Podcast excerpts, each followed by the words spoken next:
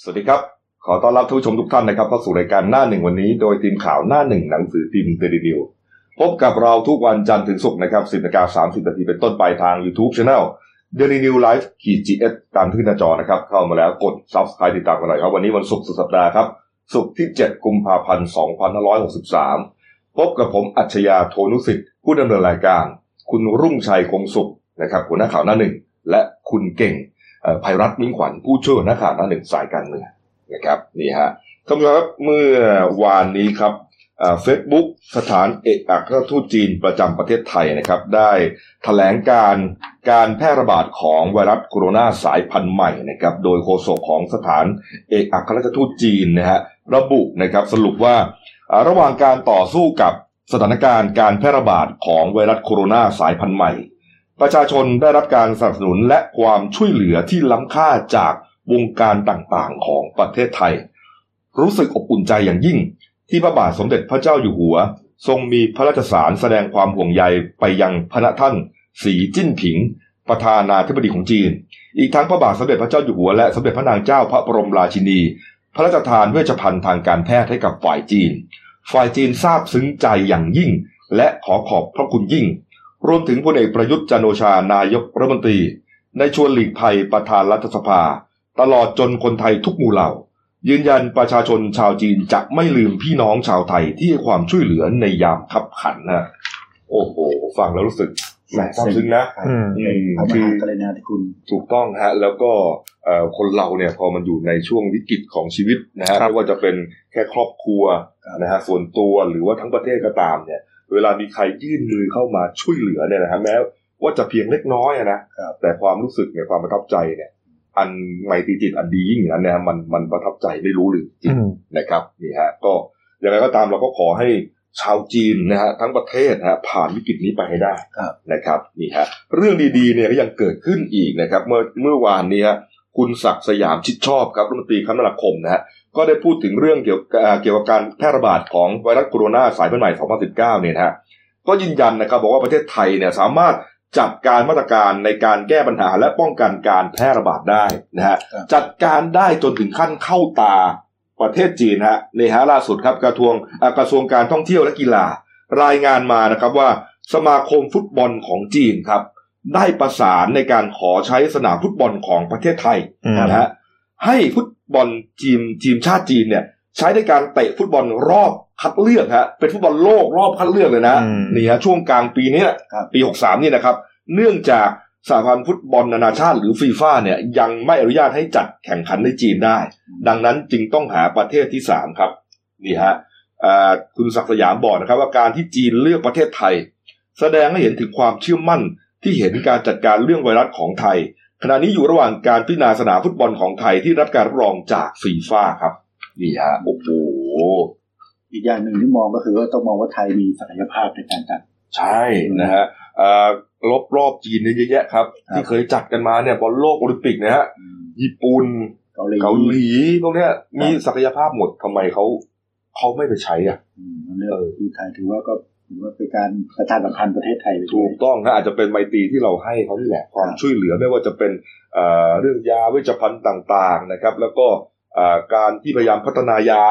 นะผสมสุบยาจนสำเร็จได้ระดับหนึ่งนะครับมันแน่นอนนะมันก็จะต้องเอ่อทางทางจีนเนี่ยเขาต้องได้รับประโยชน์ อันนี้อย่างเต็มที่แน่นอนใช่รวมถึงอย่างที่ลุงชัยบอกครับว่าอาพอมาจับที่ไทยเนี่ย มันก็เหมือนกับว่าเป็นการเตรียมความพร้อมไงครับถ้าถ้าเราเนี่ยสามารถจัด ฟุตบอลโลกได้เนี่ยอืมใช่ไหม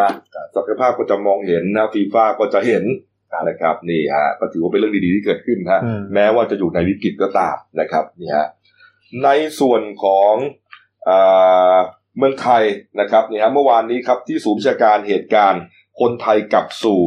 อ่ามาตุภูมินะครับที่สโมสรสัญอ่าสัญญบัตรนะครับโรงพยาบาลอาภากรเกียรติวงศ์ฐานทัพเรือสัตหีบนะอ่านายแพทย์สุเทพเพชรมากครับผู้ตรวจราชการกระทรวงสาธารณสุข เขต 6 นะพร้อมด้วยเจ้าที่ที่เกี่ยวข้องครับก็ร่วมกันแถลงความคืบหน้านะครับที่คนไทย 138 คนนะครับกลับจากเมืองอู่ฮั่นนะฮะแล้วก็มาอยู่ในพื้นที่กิจการอาคารรับรองกองทัพเรืออ่าวดงตาลจังหวัดอำเภอสัตหีบจังหวัดชนบุรีนะครับนี่ฮะนายแพทย์สุเทพบอกนะครับบอกว่ากรณีผู้ป่วย 4 รายนะครับที่ถูกแยกออกไปเข้าห้องกักกันโรคโรงพยาบาลสมเด็จพระนางเจ้าสิริกิติ์นะฮะ กรมการแพทย์ฐานเรือนะฮะเปิดเผยภายหลังครับ พบว่ามีอาการเป็นไข้ปอดผิดปกติ 3 ราย และท้องเสีย 1 รายนั้น ขณะนี้ครับผู้ป่วยทั้งหมดมีอาการดีขึ้น ไข้หายเป็นปกติ แต่มีหนึ่งรายที่ปอดยังมีความผิดปกติเล็กน้อย แต่ยืนยันครับว่าทั้งหมดนะไม่มีผู้ใดติดเชื้อไวรัสโคโรนาเลยฮะนี่ฮะแล้วก็ทางทางศูนย์ก็ได้เปิดโอกาสให้ญาติเนี่ยติดต่อผู้กักกันผ่านระบบวิดีโอคอลเซ็นเตอร์ได้แล้วครับ นี่นี่ฮะ เป็นข่าวดีขึ้นเรื่อยๆ ใช่ครับเนี่ยสอดคล้องกับคุณอนุทินชาญวีรกูลนะครับ รองนายกรัฐมนตรีรัฐมนตรีสาธารณสุขนะครับ ก็เปิดเผยนะครับ บอกว่าทางพลเอกประยุทธ์จันโอชานะครับ นายกรัฐมนตรีเนี่ยมีความห่วงใยคนไทยในพื้นที่กักกันนะครับ เพราะว่ารู้ดี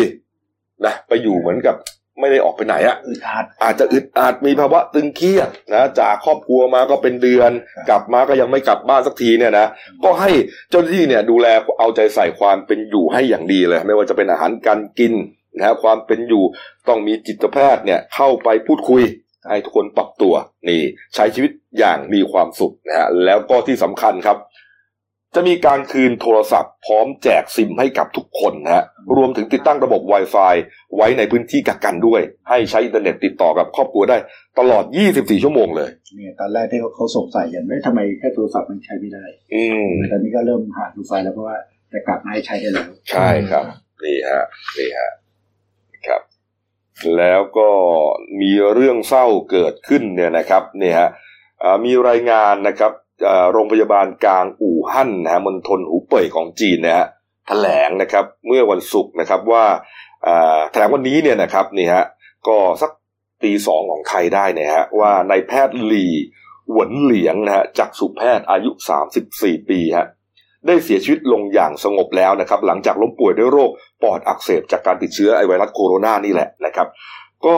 อ่าจริงๆ ถ้ายังจำกันได้เนี่ยนะฮะอ่าในแพทย์หลีเนี่ยเป็นหนึ่งในบุคลากรการแพทย์ 8 คนนะฮะ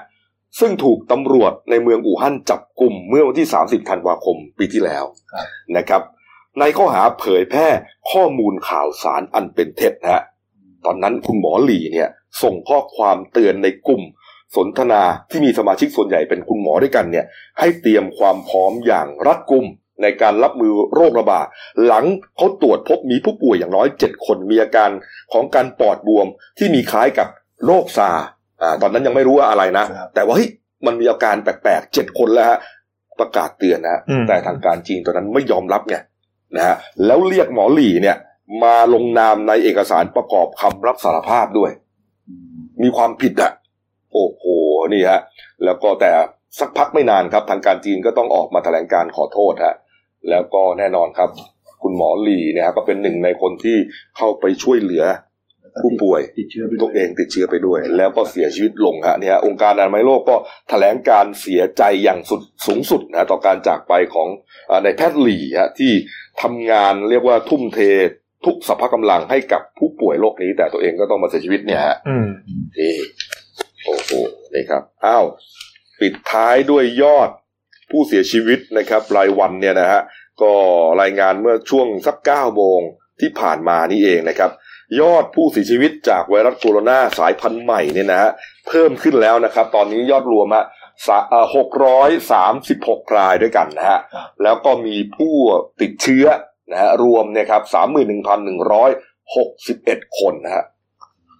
สามหมื่นไปแล้ว ยอดยอดสามหมื่นไปแล้ว ยอดคนตายนี่ ยังยังไม่เจอแนวแนวต้านเลยนะก็อืมหมายหมายถึงว่าตั้งแต่วันแรกเนี่ยมันเพิ่มขึ้นเรื่อยๆนะมันยังไม่เจอกราฟกราฟใช่ที่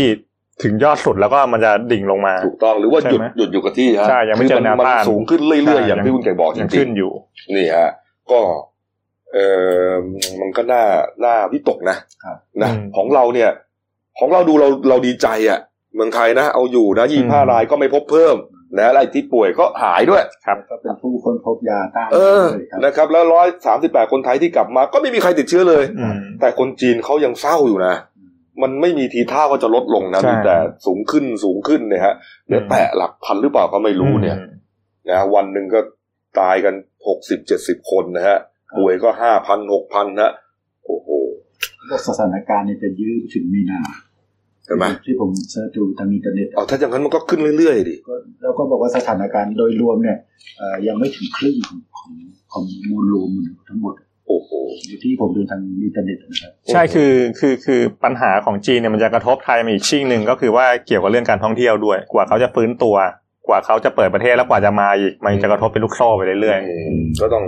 ต้องรับสภาพอะอืมนะเพราะว่ามันมันก็จำเป็นนะนะครับเออนะฮะอันนี้ก็ต้องเอาชีวิตผู้ป่วยถูกต้องครัถูบกต้องครับถูกต้องนะครับอะเอาละมาเรื่องการบ้านการเมืองหน่อยนะครับ สีสันตอนนี้ฮะก็ยังอยู่ที่เอ่อการอภิปรายไม่ไว้วางใจนะครับ หลังจากที่เขาสรุปกันแล้วเนี่ยนะครับ ว่าจะเลื่อนนะฮะมาเป็นวันที่ 24 กุมภาพันธ์ก็คือวันจันทร์เลยใช่ไหม 24 25 26นะฮะแต่ว่า 24 ช่วงช่วงเช้าก็ประชุมครมก่อนเลื่อนมานะฮะแล้วก็บ่ายโมงครึ่งก็ถึงจะเริ่มเอ่อยติอภิปรายเนี่ยนะครับ ก็เมื่อวานนี้ครับเห็นว่าอ่ามีรัฐมนตรีสองท่านนะนะฮะดอดไปหาคุณสมคิดจาตุศรีพิทักษ์เลยนะไม่รู้ไปคุยเรื่องอะไรนะคุณเก่งสองคนเลยๆก็มีคุณธรรมนัฐพลเผ่าครัใช่บไหมแล้วก็คุณดอนปรมัตถ์วินัยอันนี้อืมรัฐมนตรีต่างประเทศก็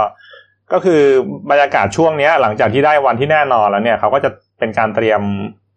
เขาเรียกว่าอะไรอะ จัดค่ายครูประตูหอรบละอืมเตรียมกระสุนดินดำไว้สู้กัน ในเวทีสภาก็เมื่อเมื่อวานก็เห็นเห็นอธิบายไปแล้วใช่ไหมครับ ว่าไอ้เรื่องทางวิปรัฐบาลเขาตั้งทีม เฉพาะกิจขึ้นมาทีมหนึ่งอะอ่าใช่ไหมอ่าอสวอสวอสวก็ทำคร่าวๆหน่อยก็ได้นะ ใช่ก็คือพ ออ่างนี้ก็คือเสียแหงอนุชานาคาใสยอันนี้อยู่กลุ่มสามมิตรนะครับ ก็ครับจะเป็นแกนนำในการประสานงานระหว่างพลังประชารัฐกับคอรมออันนี้ อันนี้เขาจะเตรียมข้อมูลสำหรับ ถ้าเกิดฝ่ายฝ่ายค้านเนี่ยฉลับไปพาดพิงกระทรวงต่างครับๆอันนี้ก็เตรียมข้อมูลไว้ แล้วก็ในส่วนที่สองเนี่ยก็คือสอเสือเนี่ยก็คือสุชาติชมกลิ่น อันนี้เป็นประธานสสพลังประชารัฐครับเสียเฮงนะอืมก็จะประสานพักเล็กกับดาวยั่ว ดาวสสระดับตัวท็อประดับยาวดาวยั่วทั้งหมดเอออันนี้ก็จะช่วยควบคุมการอภิปรายให้เป็นไปตามข้อบังคับ เอออ่าใช่ก็คือตัดเกมฝ่ายค้านนั่นแหละ ผมว่านะเอาจริงนะก็คือตัวตัวประท้วงอะอ่าทีมตัดเกมประท้วงฝ่ายค้านใช่ไม่นะให้ไหลลื่น แล้วก็ส่วนวอแหวนตัวสุดท้ายเนี่ยก็คือ ท่านวิรัตรัตนเศรษฐ์อันนี้ประธานวิปรัฐบาล อันนี้จะประธานประสานกับแกนนำพรรคร่วมรัฐบาลทั้งหมดเพื่อให้การซักฟอกเนี่ย เป็นไปด้วยความราบรื่น แล้วก็เดี๋ยวเขาจะมีเข้าค่ายเก็บตัวด้วยนะสามวันสองคืนที่ที่พัทยาโอ้โห21ถึง23 กุมภาก็เบื้องต้นเนี่ยรัฐมนตรีทุกคนเนี่ยไปหมดยกเว้นท่านนายกก็อาจจะส่งตัวแทนไปร่วมประชุม แต่ว่าไปว่าบิ๊กป้อมไปไปไปไปเป็นประธานเลย โอ้โหสบายเลยบิ๊กป้อมไปนะได้พักผ่อนเลยอืมก็คือไอ้การอภิปรายครั้งเนี้ย คือฝ่ายค้านเนี่ยเขาไม่แตะประชาธิปัตย์กับภูมิใจไทยไงครับก็ต้องรอดูว่าถึงถึงเวลาที่บิ๊กตู่โดนกระซวกเนี่ย จะส่งคนมาช่วยหรือเปล่าอะเขาก็มีทีมนี่ไงเอ่อภูมิใจเอ่อประชาธิปัตย์เขาก็มีคุณเทพไทยเสนพงศ์นะครับอ่าส่วนภูมิใจไทยก็นี่ไงชาดาไทยเศษก็เขาตั้งไว้เผื่อโดนพาดพิงพรรคเขาเหรอแหมเขาจะมาแล้วช่ก็วยทำไมทำทำท่าว่าไปร่วมทีมกับเขานะเนี่ยเออก็ก็เดี๋ยวเดี๋ยวรอรอดูว่าอาจจะแบบมีออกอาวุธบ้างนิดหน่อยหรือเปล่าอืมใช่นี่ฮะนี่ฮะอืมอ่าในส่วนของพักอนาคตใหม่นะครับ เมื่อวานนี้อาจารย์ปียบุตรแสงกนกกุลฮะเลขาธิการพัก ก็กล่าวถึงกรณีสารรัฐธรรมนูญนะเตรียมจะอ่านคำวินิจฉัยคดีเงินกู้ของพักเนี่ยนะ21 กุมภาพันธ์โดยไม่มีการเปิดให้ไต่สวนตามคำร้องของพักเลยนะฮะก็อาจารย์ปียบุตรก็ยืนยันนะว่าไม่เห็นด้วยอย่างยิ่งกับคำสั่งสารรัฐธรรมนูญที่ไม่ให้ไต่สวนนะฮะเพียงแต่ให้ส่งเอกสารไปชี้แจงเท่านั้นเนี่ยแล้วยิ่งมันมีข่าวหลุดเล็ดลอดออกมาด้วยนะว่ามีธงเรื่องนี้แล้วเนี่ย เขาก็เลยมองว่า เอ๊ะมันจะเป็นการตัดแข้งตัดขาหรือเปล่า ไม่รู้เหมือนกันว่า 21 กุมภาพันธ์เนี่ย เอามาจากไหนนะถ้าผลลบออกมายุบอนาคตใหม่ ก็ทำให้สีสันการอภิปรายเนี่ย เป็นคุณกับทางรัฐบาลอืมก็อาจารย์ป๊อกจริง ๆเขาเขาก็บอกว่าเขาก็มองว่าเขาเสียโอกาสนั่นแหละในการสืบพยานสำคัญนะครับ แล้วก็แต่เขาเขาก็ยังเชื่อมั่นนะเมื่อวานผมก็ฟังแถลงอยู่ก็ยังเชื่อว่าจะไม่โดนยุบแต่ว่า ถ้าเกิดโดนยุบเนี่ยท้ายสุดเนี่ยธนาธรกับปียบุตรเนี่ยก็จะจะปรับแผนไปเดินสายอภิปรายกันนอกสภาแทน อืมแล้วก็ในในส่วนในเรื่องแก้เกมว่ากรรมการบริหารจะลาออกจากสสก่อนเนี่ย ไม่ให้เสียเก้าอี้แทน ไม่ไม่ให้เสียเสียของเนี่ยอืมอืมอืมอาจารย์ป๊อกก็ยืนยันว่ายังไงก็ไม่ลาออก เพราะว่าถ้าเกิดลาออกเนี่ยเท่ากับเป็นการยอมจำนนโอ้โหเออแล้วก็อนาคตใหม่เนี่ยสู้ถึงที่สุดแน่นอน แต่ว่าท้ายสุดเนี่ย ถ้าเกิดยุบจริงมันก็จะส่งผลเยอะนะ ทั้งในแง่ของการอภิปรายเนี่ยฝ่ายค้านเนี่ยต้องปรับเกมละผเพราะว่าอ่าคือจริง ๆ เนี่ยเอ่อยุบเนี่ย แต่สสยังอยู่นะยังอยู่ยังอยู่นะครับ แล้วก็สามารถที่ทำหน้าที่เป็นฝ่ายค้านได้ถูกเพียงแต่ว่าตัวสีสันจริงๆฮะคนที่เตรียมอภิปรายจริงเนี่ยอย่างคุณปิยบุตรอย่างเงี้ยอืมก็จะไม่ได้อภิปรายนะใช่เพราะว่าอนาคตใหม่เนี่ยกรรมการบริหารเขามีสิบห้าคนอืมแล้วมันมีสิบคนเนี่ยเป็นสสเพราะฉะนั้นใช่เนี่ยไอ้ไอ้สิบคนเนี้ยถ้าเกิดโดนยุบเนี่ยคือต้องโดนตัดสิทธิการเมืองไปด้วย แล้วก็ไม่รู้เท่าไหร่ ก็มันน่าจะอยู่ในช่วงห้าถึงสิบปีแหละถ้าเกิดเทียบกับไทยรักษาชาตินะอืมไทยรักษาชาติตอนนั้นโดนคนละสิบปีอืมอ่า แล้วก็ในส่วนของสมาชิกที่มันเหลือถ้าเกิดตัดสิบคนนี้ออกไปมันจะเหลือประมาณเกือบเกือบเจ็ดสิบคน อันนี้ก็ก็ต้องไปหาพักใหม่ในไม่หรู้กสิบแพ้วันแตกแพ้แตกอยู่ฝ่ายค้านก็ก็ก็เท่าเดิม แต่แพ้แตกไปอยู่กับรัฐบาลก็ก็เป็นคุณกับรัฐบาลใช่ไปก็ก็ต้องดูว่าเขาจะจะไปทั้งยวงหรือเปล่า หรือว่าจะมีพวกแปรแปรพักอืม ไปอยู่กับฝ่ายรัฐบาลคราวนี้เสียงมันจะเริ่มห่างแล้วไงอืมทั้งทั้งในเรื่องเศรษฐกิจใหม่แต่ถ้าเกิดมีอนาคตใหม่ผสมทบอีกคราวนี้มันก็จะทิ้งห่างไปเรื่อยๆละนั่นน่ะช่องว่างระหว่างรัฐบาลกับเอ๊ะแล้วถ้าเขาลาออกอะอืมแล้วจริงลาออกจากกรรมการบริหารพรรคก่อนไงก็ยังใช่ก็ก็จะต้องไม่จะได้ไม่ต้องหลุดจากสสไงอืมเออไม่ดีกว่าเหรอพอชิงแล้วออกปุ๊บเนี่ยมันเท่ากับว่าปฏิริษีเนี่ยมันต้องเลื่อนเลื่อนขึ้นอืม ใช่ไหมเรื่องสสปฏิริษีใช่ไหมอ่าใช่ มันมันเลื่อนขึ้นมันจะไม่เสียของแต่อาจารย์ปิยบุตรยืนยันแล้วไงว่าไม่ลาออกอืมเพราะว่ามันจะสะท้อนถึงการยอมจำนนแหมเราก็อยากจะดูลีลาการซักฟอกนะแหมก็เดี๋ยวใช่ใช่วันนี้อืมมันจะต้องมีผลเรื่องการอภิปรายใช่อะดิเพราะว่านี่เขาก็ ตัวจี๊ดเหมือนกันท่านอาจารย์อืมปิยบุตรเนี่ยใช่ถ้าโดนตัดสิทธิ์ก็จะไม่ได้เข้าไปอภิปรายถูกไหมอืมอืมฝ่ายค้านก็ต้องมาปรับกลยุทธ์ใหม่แล้วทีนี้ใครจะเป็นคนยื่นอภิปรายแทนอนาคตใหม่ ก็ต้องมีแผน A แผน B ใช่ใช่รองรับไว้นี่ฮะแล้วก็ไฮไลท์จริง ๆ นะฮะอ่าของการเมืองก็อยู่ที่วันนี้แหละบ่ายโมงครึ่งครับนะครับ ก็สารรัฐธรรมนูญนะครับ จะอ่านคำวินิจฉัยนะฮะกรณีของที่อ่ามีการยื่นไปว่าร่างพรบงบประมาณรายจ่ายประจำปี 63 เนี่ยอ่าจะ ผิดหรือเปล่านะครับ จะเป็นโมฆะหรือเปล่าอืมอันเนื่องมาจากว่าอ่ามีการเสียบบัตรแทนกันลงคะแนนแทนกันของบรรดาสสต่าง ๆ เนี่ยนะฮะก็ลุ้นกันวันนี้ฮะบ่ายโมงครึ่งบ่ายโมงครึ่งผลถ้าเกิดตามหลักจริงๆเนี่ยผลจะออกได้สามหน้านะอืมหน้าแรกนี่ก็คือว่าศาลท่านอาจจะให้เหตุผลในในด้านข้อกฎหมายเนี่ยว่ามันไม่ขัดรัฐธรรมนูญถ้าเกิดมันออกหน้าเนี้ยนายกก็ นำกฎหมายขึ้นทุนเกล้าเลยอืมแล้วหน้าที่สองเนี่ยก็คือว่าโมฆะทั้งฉบับ อันนี้มันมีทางไปได้เยอะก็คือว่าถ้าเกิดโมฆะทั้งฉบับเนี่ยไอ้ทางแรกเนี่ยก็คือว่าก็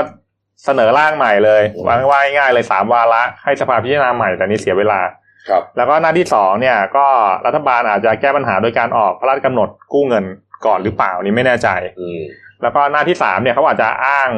รัฐธรรมนูญมาตราหนึ่งสี่สามก็คือมองว่าภายในร้อยห้าวันเนี่ย สภาพิจารณาไม่เสร็จครับ แล้วก็เสนอให้ให้วุฒิอีกรอบหนึ่งอ่ามันก็มีพิจารณาอีกรอบหนึ่งมันมันก็มีทางไหลไหลไปได้อยู่ แต่ว่า โอเค ก็คือถ้าเกิดวันเนี้ยหลังจากที่ศาลศาลวินิจฉัยแล้วเนี่ยอ่ามันจะมีติด long long weekend ใช่ไหมก็คือวันที่เท่าไหร่แปดเก้าสิบมันติดมาค้าบูชาด้วย แล้วเปิดมาเนี่ยคอรมอก็คงจะดำเนินการอ่ามีมติครับตามที่ศาลชี้ไว้เลย แล้วก็อีกส่วนหนึ่งเนี่ยก็คือว่าหลังจากศาลมีคำวินิจฉัยแล้วเนี่ยก็ต้องไปเช็คบิลอืมไอ้พวก ที่มันเสียบบัตรแทนกันเนี่ยแหละครับที่มันทำให้เดือดร้อนกันทั้งประเทศ อืมเนี่ยฮะเอา การเมืองก็พอสมควรครับนะครับแล้วเอาแล้วผมสงสัยนิดหนึ่งถ้ากรณีไม่ขัดรัฐธรรมนูญสมมติว่าเอ่อสามารถที่ผ่านก็พรบก็เปิดงบประมาณก็ใช้ปกติแต่ก็ไอ้ทุนเกล้าแล้วแล้วพวกที่เสียบบัตรนี่จะมีการดำเนินการอะไรไหมก็ต้องดำเนินการเพราะว่าอ่าอ่าตามข้อบังคับการประชุมมันเสียบแทนกันไม่ได้อยู่แล้วไงอ่าเอออ่าอันนี้นไอ้ส่วนผ่านก็ผ่านก็ประมาณไปแต่ว่าใช่ส่วนที่ผิดก็ต้องมาว่ากันอืไม่ใช่ว่าเอาเออออยนั่นผ่านอันนี้เอาตะกุลก็รวมไปด้วยนะก็ใช่ไงไม่ได้นะเข้าใจไงก็เออคือแต่ว่าก็ต้องมาไล่เบี้ยพวกที่ถูกต้องเสียบัตรแทนกันอืมครับครับนี่ครับเอา มาดูเรื่องอาชญากรรมอีกสักเรื่องหนึ่งนะครับ อีกเรื่องหนึ่งก็แล้วกันนะฮะปิดท้ายเบรกนี้นะครับ กรณีของทนายตั้มนะคุณสิทธาเบี้ยบังเกิดนะครับ หลังจากที่วันก่อนเนี่ยถูกตำรวจนะฮะบกนสามนะครับ แล้วก็สนบิบุรีครับไปจับกลุ่มถึงสำนักงานทนายความเลยฮะที่กระทุ่มแบนสมุทรสาครเนี่ยนะครับ ก็เป็น ข้อหาแสดงพยานหลักฐานอันเป็นเท็จ แล้วก็เบิกความเท็จต่อศาลมีนบุรีนะครับ ก็ในคดีที่อดีตนางเอกสาวครับเอมี่อาร์เมเลียจาคอบเนี่ยนะฮะเรื่องเกี่ยวกับยาเสพติดเนี่ยฮะครับระบุว่าแล้วก็มีการใช้ระบอยาเสพติดมาตราร้อยทับสองอันเป็นเท็จนะแล้วก็ประกันตัวออกไปครับปรากฏว่าเมื่อวานนี้ฮะทนายตั้มงานเข้างานเข้าอีกรอบหนึ่งฮะเหมือนกับชิงไปมอบตัวก่อนหรือไงนะไม่รู้ว่าเป็นเล่นเกมเล่นแง่อะไรกันนะเอครัอบครับผมก็ถูกเอ่อเมื่อวานนี้ครับทางตำรวจ จังหวัดสมุทรสาครนะครับ ก็ออกหมายจับอีกหนึ่งข้อหาอืมข้อหานำสืบพยานหลักฐานอันเป็นเท็จอะครับ แต่ก่อนที่หมายจะออกหรือออกหรือยังก็ไม่รู้เนี่ยเอ่อทนายสิทธาก็เดินทางไปที่สพปทุมแบนครับเพื่อแสดงความจำนงว่าจะไปเข้ามอบตัวอืมไปถึงก่อนวันนั้นก็ช่วงก่อนที่หมายจะมาครับตำรวจก็ไม่รับแจ้งบอกว่ายังไม่รู้เรื่องหมายเออใช่ไหมเออเอ่อจนกระทั่งเช้าวันที่ เอ่อเช้าเมื่อวานนี้วันสิบโมงครับก็หมายมาไอ้เอ่อสิทธาก็ไปรับทราบข้อกล่าวหาอืมนะครับ ก็ไปเข้าพบพนักงานสอบสวนครับสอนอกับทุกแบรนด์ก็มีการรับมอบตัวกันเรียบร้อยอืมแต่เจ้าตัวก็ยังเอ่อปฏิเสธอยู่ไอ้คดีนี้เนี่ยนะก็อ่าเป็นเรื่องที่อ่าทางคุณอัจฉริยะใช่นะครับเป็นคดีร้องที่ทุกข์คุณสิทธานะครัฮะบร่วมกับร้อยตำรวจเอกทวีปสุขชูฮะ ข้อหาก็คล้ายๆกันนี่แหละนะครับอืมเกี่ยวกับเรื่องยาเสพติดเนี่ยนะแต่ว่าเป็นแยกคนละคดีเกี่ยวคนละคดีกันนี่ครัฮะบตอนนั้นก็เหมือนกับว่าทั้งสองคนเนี่ยเข้าไปเกี่ยวข้องกับคดีของนายธีรวัตรหรือว่าออยบุญรอดฮะเป็นจำเลยในคดียาเสพติดที่ถูกจับกลุ่มนะก็ลักษณะเดียวกันนะนำสืบและแสดงพยานหลักฐานอันเป็นเท็จนี่ฮะนี่ แต่เมื่อวานนี้จังหวะที่มาเข้ามารับทราบข้อกล่าวหา อืม หมายจับที่สองปรากฏว่าไอ้ไอ้ทางตำรวจสืบจังหวัดสมุทรสาคร ก็นำกำลังไปค้นหาเอกสารเพิ่มเติมที่สำนักงานเอ่อทนายความของทนายตั้มที่เอ่อกันทุกแบดที่ที่กันทุกแบดครับนี่ก็ฮะทำให้ทางทนายตั้มไม่พอใจ ก็หลังจากนั้นก็มีการสอบสวนปากคำไปเอ่อนานกว่าสามชั่วโมงอะอืมเสร็จทนายตั้มก็ฟ้องกลับ คือทนายตั้มเนี่ยแกบอกว่า แกยืนยันจะมาแสดงความบริก็สุทมาธิ์จำนงก็ตั้งแต่ก่อนนะก่อนหน้านั้นแล้วนะใช่เพราะฉะนั้นเนี่ยไม่จำเป็นต้องไปทำอะไรถูกนะต้องครับเออกลายเป็นว่าเอ่อหมายสวนกันตัวเองมามอบตัวไอ้หมายจับ วิ่งไปที่สำนักงานครับนะเพราะฉะนั้นเนี่ยการแสดงความบริสุทธิ์ใจเนี่ยไม่ควรถึงกับไปค้น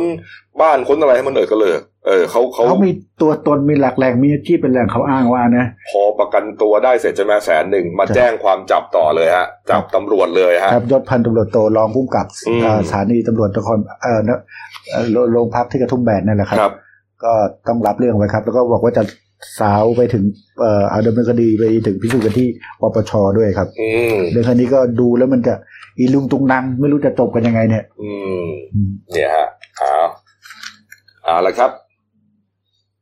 นี่ฮะครับพักครู่เดียวครับ กลับมาช่วงหน้าครับ เด็กหญิงวัยสิบสามฮะ คุกเข่าร้องขอชีวิตแม่จากชายคนหนึ่งฮะ แต่ไม่เป็นผลนะถูกแม่ถูกยิงต่อหน้าอืมต่อตาลูกสาวเลยนะฮะ นะฮะอีกเรื่องหนึ่งครับพรีเวดดิ้งตำรวจที่เชียงรายครับ เป็นเรื่องเลยฮะนะแต่ผมดูแล้วก็น่าสนใจนะครับเป็นเรื่องน่ารักดีเป็นเรื่องน่ารักน่ารักนะครับ แล้วก็อ่ามีเด็กชายวัยหกขวบครับกลืนตัวต่อตัวต่อแม่เหล็กอะลงไปในท้องฮะยาว15เซนติเมตรฮะต้องผ่าตัดกันเอาออกเนี่ยนะครับ แล้วก็ดราม่าข้อสอบโอเน็ตป .6 ฮะคุณครูเองยังบอกแล้วว่าจะยากไปถึงไหนฮะพักครู่เดียวครับเดี๋ยวกลับมาคุยข่าวกันต่อครับ จากหน้าหนังสือพิมพ์ สู่หน้าจอมอนิเตอร์ พบกับรายการข่าวรูปแบบใหม่ หน้าหนึ่งวันนี้ โดยทีมข่าวหน้าหนึ่ง หนังสือพิมพ์เดลิวิวออกอากาศสดทาง YouTube d e l i n e w l i v e ขีดทีเทุกวัน จันทร์ถึงศุกร์10นาฬิกา30นาทีเป็นต้นไป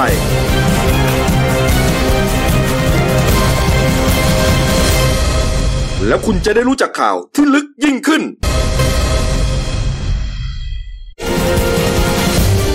จากหน้าหนังสือพิมพ์ สู่หน้าจอมอนิเตอร์ พบกับรายการข่าวรูปแบบใหม่ หน้าหนึ่งวันนี้ โดยทีมข่าวหน้าหนึ่ง หนังสือพิมพ์เดลิวิวออกอากาศสดทาง YouTube d e l i n e w l i v e ขีดทีเทุกวันจันทร์ถึงศุกร์10นาฬิกา30นาทีเป็นต้นไป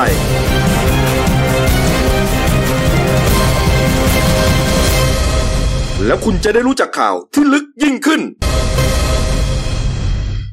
ครับกับสู่ช่วงสองของรายการหน้าหนึ่งวันนี้ครับท่านผู้ชมครับเมื่อคืนนี้สักสามทุ่มครึ่งได้ครับตำรวจสพห้วยใหญ่อำเภอบางละมุงจังหวัดชนบุรีครับเขารับแจ้งว่ามีเหตุ คนถูกยิงเสียชีวิตนะฮะที่บ้านเลขที่ 139ทับ32หมู่4ตำบลเขาไม้แก้วอำเภอบางละมุงจังหวัดชนบุรีครับไปตรวจสอบฮะเป็นบ้านชั้นเดียว ชาวบ้านก็มามุงดูกันเป็นจำนวนมากครับในห้องนอนนะฮะพบร่างของนางสาว ชยานันประสบสุขครับอายุ 38 ปี เป็นชาวจังหวัดสระแก้วครับ ถูกยิงด้วยปืนที่ศีรษะ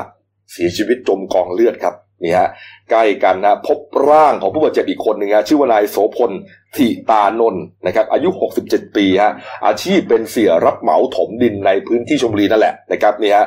แล้วก็เสียโสพลนี่ยฮะก็ใช้ปืนยิงเข้าที่ขมับขมับขวาของตัวเองเหมือนกัน จมกองเลือดอยู่ข้างกันนะแต่ว่า ยังหายใจโรยรินนะฮะก็กู้ภัยก็พยายามปั๊มหัวใจช่วยชีวิตนะแล้วก็นำตัวส่งโรงพยาบาลนะแต่ว่าไม่ไหวนะฮะสุดท้ายก็เสียชีวิตในเวลาต่อมาฮะแล้วก็ในที่เกิดเหตุพบอาวุธปืน 9 มม ตกอยู่ครับนี่ฮะสอบถามนางสาวอมรรัตน์นะฮะสงวนนามสกุลกันแล้วกันครับเพื่อนเพื่อนบ้าน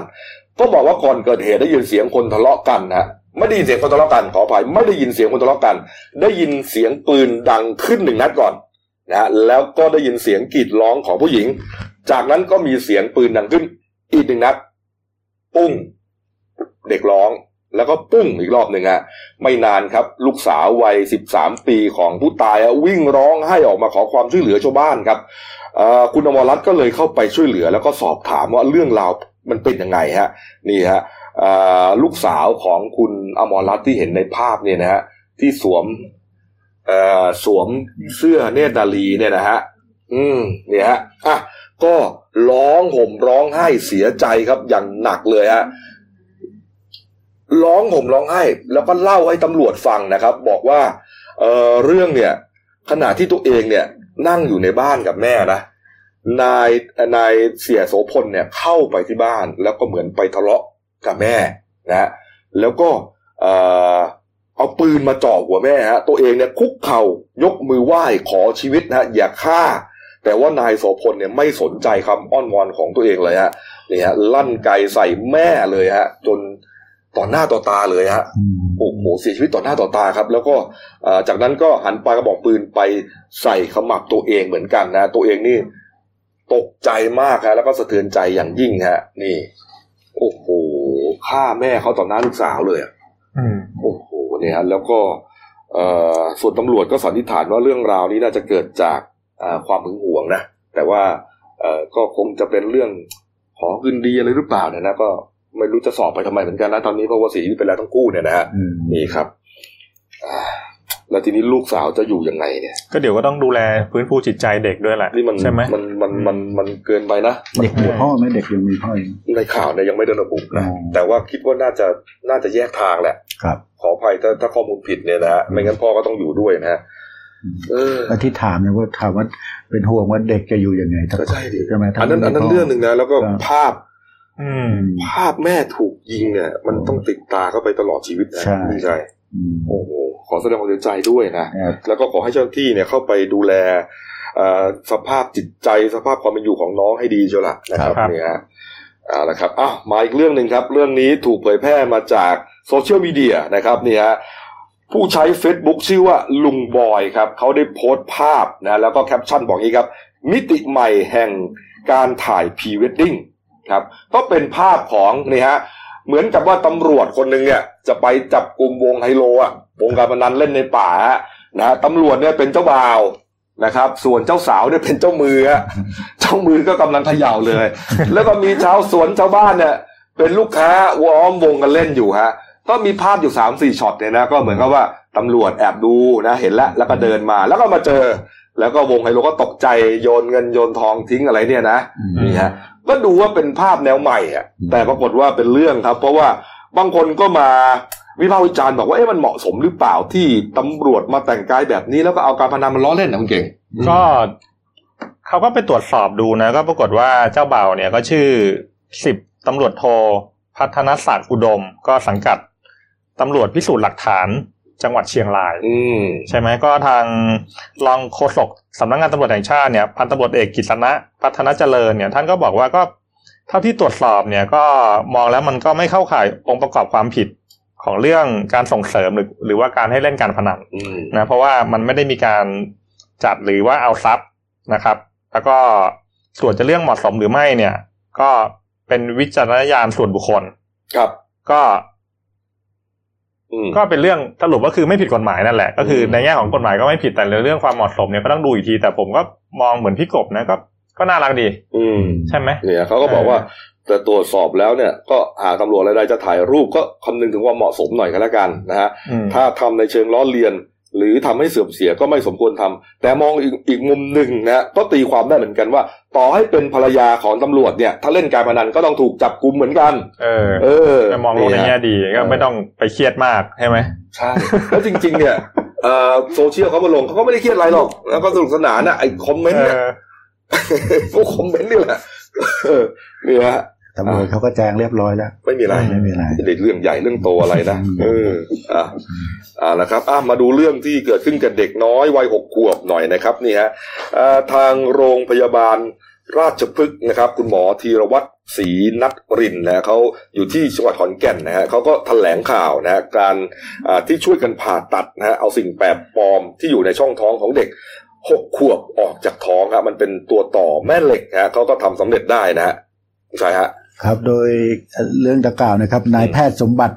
อาสารัตน์นะครับศัลยแพทย์โรงพยาบาลราชพฤกษ์นะครับ ก็เปิดเผยว่าเอ่อก่อนที่จะได้รับการผ่าตัดเนี่ยอ่ามีเด็กเอ่อชายวัยหกขวบสองเดือนนะครับ ซึ่งมีพ่อแม่อายุประมาณยี่สามสิบสองถึงสามสิบห้าปีเนี่ยอืมได้พาเอ่อลูกมาที่โรงพยาบาล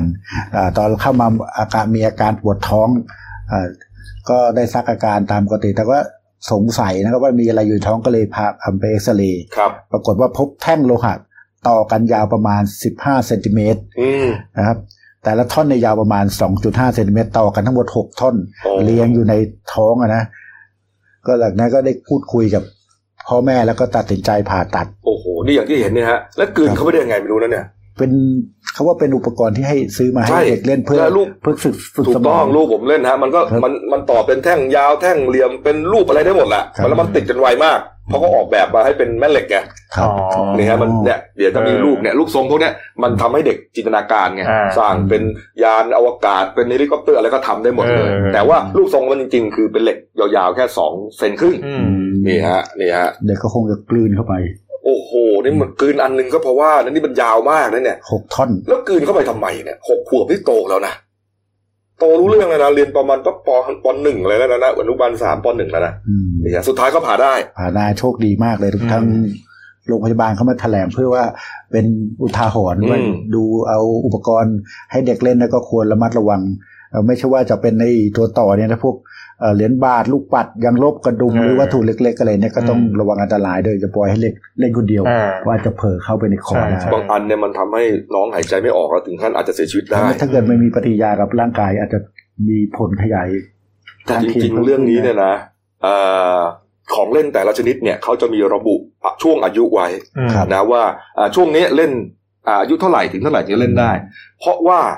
เด็กที่โตมากแล้วเนี่ยเขาจะรู้ไงอืมว่าต้องไม่เอาไอ้เนี่ยเข้าปากครับนะมันถึงมีอุปกรณ์ที่มันเล็ก ๆ ได้เล่นได้คือเขาเขาจะรู้ว่า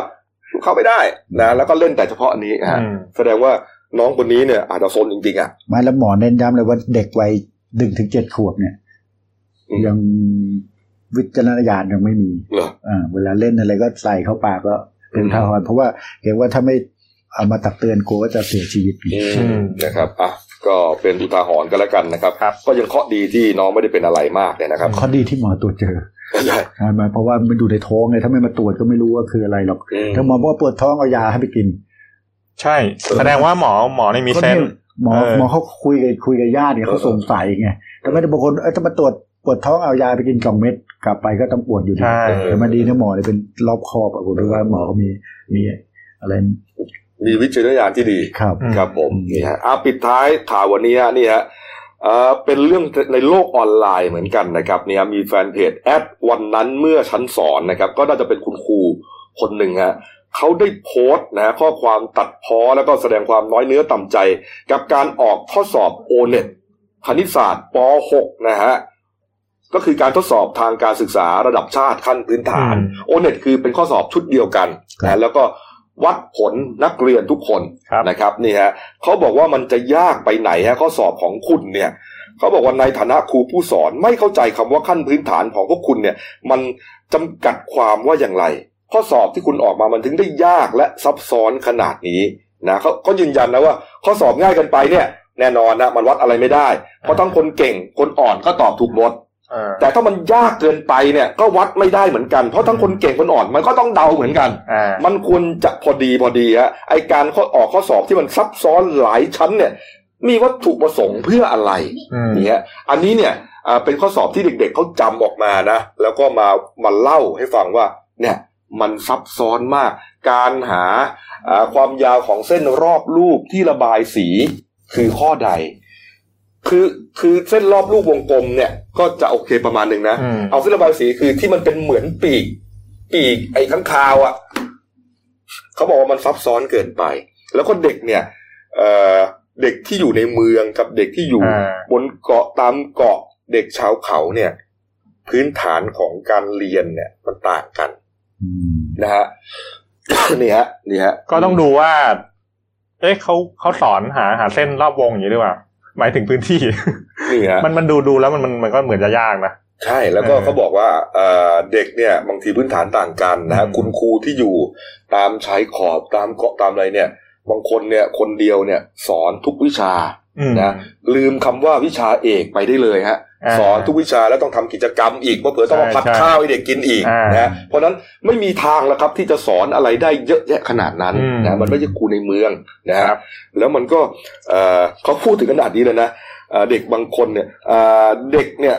มันจะทำได้อย่างไรครับ ข้อสอบที่คัดคนไปเป็นนักบินอวกาศของคุณเนี่ย บางทีเนี่ยมันใช้ไม่ได้นะเด็กบางคนไม่ได้กินข้าวเช้า บางคนไม่ได้มีเงินมาอืมบางคนวันสอบเนี่ยครูต้องไปตามถึงบ้านเลยอ่าคือคือมันมีเรื่องราวเยอะกว่านั้นไงเออเขารู้สึก